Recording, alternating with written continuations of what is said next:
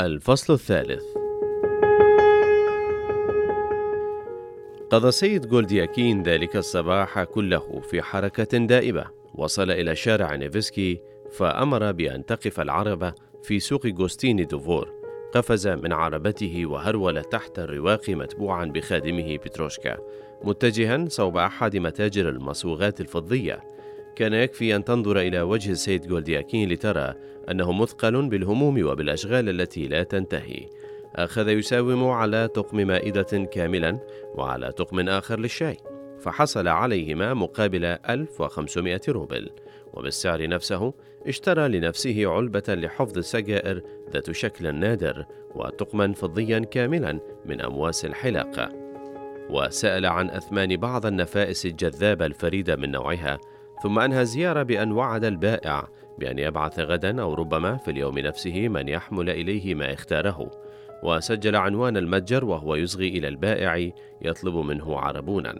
فوعده بأن يعطيه عربونا في الوقت المناسب. بعد ذلك ودع البائع المشدوه مسرعا وخرج من المتجر. ثم سار تحت الرواق تتبعه جوقة من أصوات الباعة وهو يلتفت من لحظة إلى أخرى نحو بتروشكا ويبحث جدا عن بعض المتاجر الأخرى. دخل إلى محل أحد الصرافين فأبدل الأوراق المالية الكبيرة بأخرى صغيرة. خسر بعض المال في تلك العملية إلا أنه بدا سعيدا رغم ذلك بمنظر محفظته التي امتلأت عن آخرها. وتوقف مرة أخرى عند متجر لبيع أقمشة للسيدات. وبعد أن ساوم هناك أيضا على أشياء كثيرة وعد بأن يعود وسجل عنوان المتجر. وحين طلب منه البائع عربونا وعده بالعربون في الوقت المناسب. ثم طاف على متاجر أخرى مختلفة وكان حيثما حل يسأل عن أثمان بعض الأشياء ويطيل المساومة أحيانا ثم يغادر المتجر ولا يلبث أن يعود إليه مرة أخرى بل قد يعود إليه مرة ثالثة. باختصار كان في نشاط غير معتاد.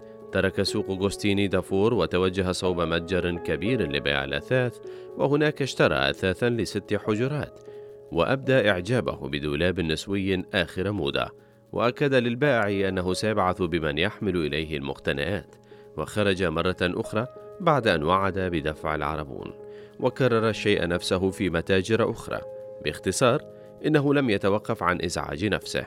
لكن يبدو أن سيد جولدياكين مع ذلك مل في النهاية ما كان يقوم به بل إنه أحس فجأة خلال إحدى زياراته التي لا يعلم عنها شيئا إلا الرب وحده بالندم وبتأنيب الضمير. وصار غير مستعد تماما لأن يوافق على ملاقاة أندري فيلوفيتش أو كريستيان إيفانوفيتش مثلا. دقت الساعة الرسمية تشير إلى الساعة الثالثة بعد الزوال حين عاد سيد جولدياكين إلى مكانه في العربة. لم يكن يحمل معه من مقتنيات الصباح إلا قفازين وزجاجة عطر اشتراها بروبل ونصف. وبما أن متسعا من الوقت كان لا يزال أمامه فإن السيد جولدياكين توقف عند مطعم مشهور في شارع نيفسكي لا يعرف إلا من خلال ما يحكى عنه. ونزل من العربة وأسرع بالدخول كي يأكل أكلة خفيفة يستريح بعدها ويقتل قليلا من الوقت. بعد أن أكل ما يأكله شخص مدعو إلى عشاء دسم أي بعد أن اختار أكلة خفيفة جدا كي يسكت الجوع كما يقال وشرب كأسا من الفودكا. قبع في أحد المقاعد الوثيرة واستغرق في قراءة إحدى الجرائد الوطنية الهزيلة. قرأ سطرين أو ثلاثة. ثم وقف وأخذ ينظر إلى نفسه في المرآة ويرتب شعره ولباسه ثم اقترب من النافذة ينظر إن كانت عربته لا تزال حيث تركها ثم عاد إلى الجلوس وقراءة الجريده كان واضحا تماما أن بطلنا قلق مضطرب. بعد النظر إلى الساعة فرأى أنها لم تتجاوز الثالثه وربع وأن وقتا طويلا من الانتظار لا يزال أمامه. قال في نفسه إنه لمن الوقاح أن يحتل مقعدا في مطعم طوال هذا الوقت. وطلب فنجانا من الشوكولاتة رغم أنه لم يكن راغبا فيه في تلك اللحظة على الإطلاق. شرب الشوكولاتة ولاحظ أن الساعة تقدمت قليلا فنهض كي يذهب لدفع الحساب. وفجأة وضع أحدهم يده على كتفه. التفت فوجد نفسه أمام الزميلين اللذين كان قد التقى بهما صباحا في شارع ليتيانا وهما شابان صغيران في السن وفي المرتبة الإدارية. لا تجمعهما ببطلنا أية صداقة أو عداوة. وإذا كان كلا الطرفين يحرصان على قواعد اللياقة المسلم بها فإن العلاقة بينهما تقف عند هذا الحد ولا يمكن أن تتجاوزه. بدا واضحا أن لقاء في مثل تلك اللحظة قد أزعج السيد جولدياكين أيما إزعاج فقطب جبينه وبدا عليه شيء من الحرج. ماذا تفعل هنا ياكوف بيتروفيتش؟ ماذا تفعل هنا؟ يا لها من ها هذان أنتما أيها السيدان قطعهما سيد جولدياكين وقد بدا مضطربا قليلا ومستاء من الدهشة التي عبر عنها الشابان ومن عدم تحرجهما من التوجه نحوه لملاقاته. ولكنه حاول رغم ذلك أن يظهر بمظهر مرح مازح قليلا. أهربتما من مكتبيكما؟ ولكي يبدي تسامحه تجاه هذين الزميلين حاول أن يربط على كتف أحدهما. إلا أن هذه الحركة عوض أن تعبر عن الألفة عبرت عن شيء آخر مختلف تماما حسنا ألا يزال صاحبنا الدب في المكتب؟ من تقصد يا ياكوف بتروفيتش؟ الدب ألا تعرفان من يطلق عليه لقب الدب؟ أخذ السيد جولدياكين يضحك والتفت نحو النادل كي يأخذ الباقي من المال أقصد أندري فيلوفيتش أيها السيدان واصل قائلا بعد أن حصل على الباقي والتفت نحو الموظفين الشابين بوجه جاد هذه المرة. كان هذان الأخيران يتبادلان نظرات معبرة. ما زال في المكتب وقد طلب حضورك يا ياكوف بتروفيتش رد أحدهما. ما زال هناك إذن؟ طيب فليبقى هناك أيها السيدان. هل قلتما أنه طلب أن أحضر؟ نعم يا ياكوف بتروفيتش طلب أن تحضر. ولكن أخبرني ماذا جرى لك؟ لماذا كل هذا العطر وهذا الدهان؟ لماذا كل هذه الأناقة؟ طيب أيها السيدان الأمر كما تريان ويستحسن أن لا تسألا قال سيد جولدياكين وهو ينظر إلى الجهة الأخرى ويبتسم رغما عنه. وحين رأى الشابان أن سيد جولدياكين يبتسم تفجرا ضاحكين فاحمر وجه السيد جولدياكين قليلا. أعترف لكما أيها السيدان كما لو أعترف لصديقين قال بطلنا بعد أن لاذ بالصمت برهة وكأنه قرر إذ لا مفر أن يعترف للموظفين بأمر ما. أعترف أنكما تعرفان أيها السيدان غير أنكما لم تعرفان حتى الآن إلا من جانب واحد لكن لا ينبغي أن يلام أحد على ذلك بل أعترف أني أتحمل بعض المسؤولية في ذلك. زم السيد جولدياكين شفتيه ورشق الشابين بنظرة معبرة فقام هذان الأخيران بتبادل النظرات مرة أخرى. إنكما لا تعرفان جيدا حتى الآن أيها السيدان، لكن لا المكان ولا الزمان يسمحان الآن بتقديم التفسيرات اللازمة، وسأكتفي بكلام مختصر. اعلما أيها السيدان أن هناك رجالا لا يحبون الطرق الملتوية ولا يلبسون الأقنعة إلا في حفلات التقنع. هنالك رجال لا يرون أن مصير الإنسان متعلق بمسح الأرضية بالأحذية، وهنالك رجال لا يجدون لا يجدون السعادة ورفاهية العيش أيها السيدان في ارتداء سراويل مفصلة عند أشهر الخياطين. وهنالك رجال آخرون لا يحبون التسكع وحب الظهور والدلال ولا يحبون بشكل خاص أيها السيدان التدخل فيما لا يعنيهم. لقد قلت جل ما لدي أيها السيدان والآن أستأذنكما بالانصراف. توقف سيد جولدياكين عن الكلام راضيا كل الرضا وانفجر الشابان الموظفين يضحكان بوقاحة فكان أن استشاط السيد جولدياكين غيظا اضحكا أيها السيدان اضحكا الآن كما يحلو لكما لكن لا تنسيا أن الزمان دوار. قال سيد جولدياكين بنبرة من أهينت كرامته وحمل قبعته متوجها نحو الباب. سأضيف شيئا آخر أيها السيدان. قال وهو يلتفت نحوهما للمرة الأخيرة. سأضيف شيئا آخر. نحن الآن متواجهون أيها السيدان وسأطلعكما على مبادئ في الحياة. الصمود عند الإخفاق المواظبة عند النجاح الابتعاد عن الدسائس وعن تدبير المكائد وإني لفخور أن أجهر بذلك. ولا أصلح لأن أكون دبلوماسيا. يقال أيها السيدان أن الطريدة هي من يبحث عن الصياد. لنسلم بذلك. ولكن من هو الصياد في هذه الحالة؟ ومن هي الطريدة؟ هذا هو السؤال أيها السيدان. هذا هو السؤال. ساد بعد ذلك صمت بليغ. ثم حي السيد جولدياكين الموظفين الشابين بعد أن زم شفتيه وقطب حاجبيه بكثير من الجد والوقار. وخرج تتبعه نظراتهما الدهشة.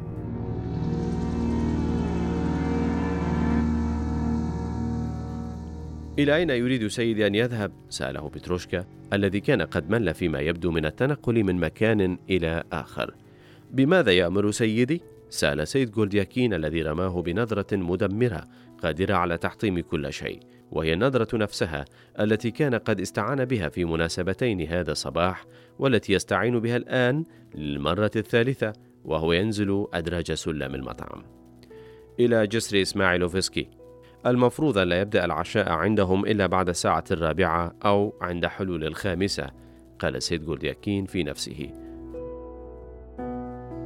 ألست ذاهبا قبل الأوان؟ لكن ما الضرر في أن أصل قبيل الأوان؟ إنه مجرد عشاء عائلي كما يقال في أوساط الناس الطيبين لماذا لا يحق لي أن أتصرف من دون كلفة؟ ألم يقل دبنا أن كل شيء سيكون من دون كلفة؟ فكيف لا يحق لي ذلك أنا أيضا؟ هكذا كان سيد جولدياكين يحدث نفسه والحال أن اضطرابه لم يكن يزداد إلا تأججا. كان واضحا أنه يستعد لشيء ما يقلقه أشد القلق إذ كان يحدث نفسه ويلوح بيده اليمنى ولا يتوقف عن النظر من خلال نوافذ عربته إلى درجة أن من يراه على تلك الحال لا يمكن أن يعتقد أنه ذاهب إلى حفل عشاء مع جماعة من العائلة من دون كلفة كما يقال في أوساط الطيبين. حين وصل سيد جولدياكين إلى جسر إسماعيلوفسكي أشار نحو عمارة فدخلت العربة مقرقعة ثم توقفت أمام سلم الجناح الأيمن من المبنى. لمح سيد جولدياكين وجه امرأة خلف نافذة الطابق الثاني فبعث لها بقبلة على راحة يده. والواقع أنه لم يكن يعي هو نفسه ماذا يفعل لأنه في تلك اللحظة لم يكن حيا ولا ميتا. نزل من العربة شاحبا مترددا وأخذ يصعد أدراج المدخل وقد نزع قبعته وانشغل بتعديل ثيابه بحركة آلية ثم بدأ يصعد السلم وقد أخذت ركبتاه تصطكان هل أولوسوف إيفانوفيتش موجود في البيت؟ سأل الخادم الذي فتح الباب إنه في البيت يا سيدي أقصد ليس في البيت ليس في البيت كيف؟ ماذا تقول أيها الرجل الطيب؟ لقد جئت للعشاء أيها الرجل الطيب ألم تعرفني؟ بلى يا سيدي لكني أمرت ألا أسمح لك بالدخول يا سيدي. أنت أنت مخطئ من دون شك أيها الرجل الطيب. هذا أنا. وقد جئت للعشاء أيها الرجل الطيب. قال السيد جولدياكين وهو يخلع معطفه ويعزم على الدخول. معذرة يا سيدي مستحيل أن أسمح لك بالدخول. أمرني سيدي ألا أسمح لك بالدخول. امتقع لون السيد جولدياكين وفي تلك اللحظة انفتح باب إحدى غرف المنزل ودخل العجوز جيراسيميتش كبير الخدم في منزل أولسوفي إيفانوفيتش.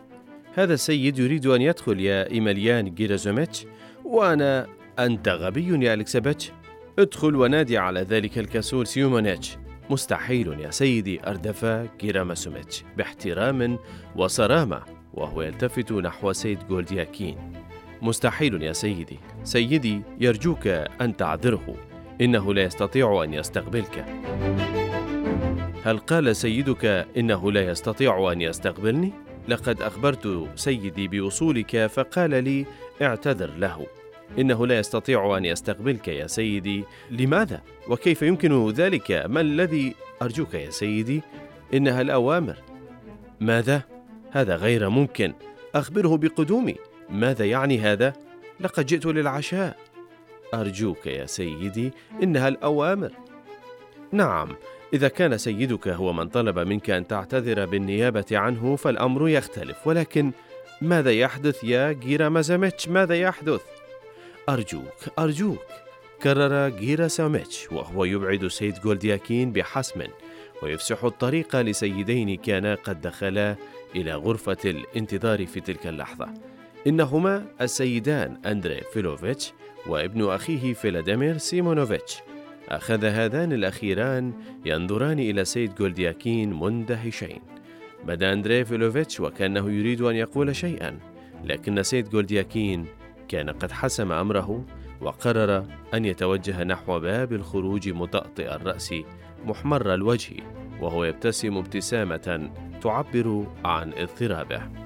سأعود ثانية يا جيراسوميتش وسأشرح لك كل شيء وأتمنى أن تتضح الأمور. قال وهو على عتبة المنزل على أهبة أن ينزل السلم. ياكوف بتروفيتش ياكوف بتروفيتش ناداه أندري فيلوفيتش وهو يهرول خلفه. كان بطلنا قد وضع رجله على الدرجة الأولى حين التفت بسرعة. ماذا تريد يا أندري فيلوفيتش؟ سأله بصوت صارم. ماذا دهاك يا ياكوف بتروفيتش؟ كيف لا شيء أندري فيلوفيتش لقد جئت إلى هنا بمحض إرادتي إنها حياتي الخاصة يا أندري فيلوفيتش ماذا قلت؟ قلت إنها حياتي الخاصة يا أندري فيلوفيتش وأعتقد أن لا يحق لأحد أن يؤاخذني على شيء يتعلق بعلاقاتي الرسمية ماذا؟ هل قلت علاقاتك الرسمية؟ ماذا دهاك يا سيدي العزيز؟ لا شيء لا شيء على الإطلاق يا أندري فيلوفيتش إنها طفلة وقحة ولا شيء غير ذلك ماذا؟ كيف؟ تساءل أندري فيليوفيتش مندهش أيما اندهاش أخذ سيد جولدياكين الذي ظل يتحدث من المكان نفسه ينظر إلى أندري فيلوفيتش رئيس القسم الذي يعمل فيه نظرات تعبر عن رغبته في الانقضاض عليه لكنه حين رأى اضطراب رئيسه تقدم خطوة نحوه حتى دون أن يشعر بما أقدم عليه فتراجع أندري فيلوفيتش إلى الخلف تقدم سيد جولدياكين من رئيسه أكثر وهو يصعد درجة تلو الأخرى فأخذ أندري فيلوفيتش ينظر حوله بقلق. تقدم سيد جولدياكين نحوه بسرعة فتراجع أندري فيلوفيتش نحو المنزل وأغلق الباب خلفه. لبث سيد جولدياكين وحيدا لا يتحرك من مكانه ويكاد لا يرى ما حوله ولا يدري أين يوجد. بدا وكأنه يريد أن يتذكر مغامرة ما غامضة هي بالأخرى عاشها قبل أيام قليلة. آه آه غمغم سيد جولدياكين وهو يبذل جهدا كي يبتسم في تلك اللحظة سمع وقع أقدام وأصوات في أسفل السلم. قد تكون لمدعوين جدد. استعاد سيد جولدياكين وعيه فأسرع يرفع ياقة فراء معطفه قدر ما استطاع كي يتمكن من إخفاء وجهه. وأخذ ينزل السلم بخطى حثيثة وهو يثب مضطربا متعثرا. كان يحس بالوهن والخدر وكان اضطرابه من القوة بحيث أنه حين بلغ المدخل لم ينتظر عربته. واجتاز الفناء الموحل متجها نحوها. حين هم أن يصعد إلى العربة تمنى لو تخسف به الأرض أو أن يختفي هو وعربته في جحر من جحور الفئران. كان يخيل إليه أن جميع من في منزل أولسوفي إيفانوفيتش قد وقفوا يتفرجون عليه من النوافذ وأنه إذا التفت الآن إلى الخلف فسيموت حالا حيث هو لماذا تضحك أيها الغبي؟ قال على عجل لبتروشكا الذي كان قد تقدم كي يفتح له باب العربة ولماذا أضحك؟ أنا لم أفعل شيئا إلى أين سنذهب الآن؟ إلى المنزل وبسرعة إلى المنزل؟ صرخ بتروشكا وهو يصعد درج العربة الخلفي. كانت العربة قد ابتعدت عن جسر إسماعيلوفسكي حين جذب بطلنا الحبل المربوط في كوع الحوذي فجأة وأمره بالعودة من حيث أتى فورا. خضع الحوذي لطلبه وبعد دقيقتين دخل مرة أخرى إلى فناء العمارة التي يقع فيها منزل أولسوفي فيلوفيتش. لا أيها الغبي لم أقصد هذا عد من حيث أتيت. صرخ سيد جولدياكين وأدار الحوذي العربة في الحال مبتعدا عن العمارة دون احتجاج. وكأنه كان يتوقع أن يصدر وكأنه كان يتوقع أن يصدر إليه سيد جولدياكين مثل هذا الأمر. لم يعد السيد جولدياكين إلى منزله وإنما أمر الحوذي بعد أن تجاوزا جسر سيمونوفسكي بأن يمضي في شارع صغير ثم أوقفه أمام فندق متواضع. نزل من العربة وأنقذ الحوذي أجره ثم أمره بالانصراف وأمر بتروشكا أن يعود إلى المنزل وأن ينتظره هناك. ودخل إلى الفندق واستأجر غرفة ثم طلب أن يحمل إليه العشاء. كان في حالة نفسية سيئة جدا. كان يحس أن دماغه يغلي من شدة الاضطراب. أخذ يذرع الغرفة مضطربا ثم جلس ممسكا جبينه بيده. وهو يحاول أن يسترجع كل قواه كي يستطيع أن يفكر ويحل بعض المشاكل التي يطرحها وضعه الراهن.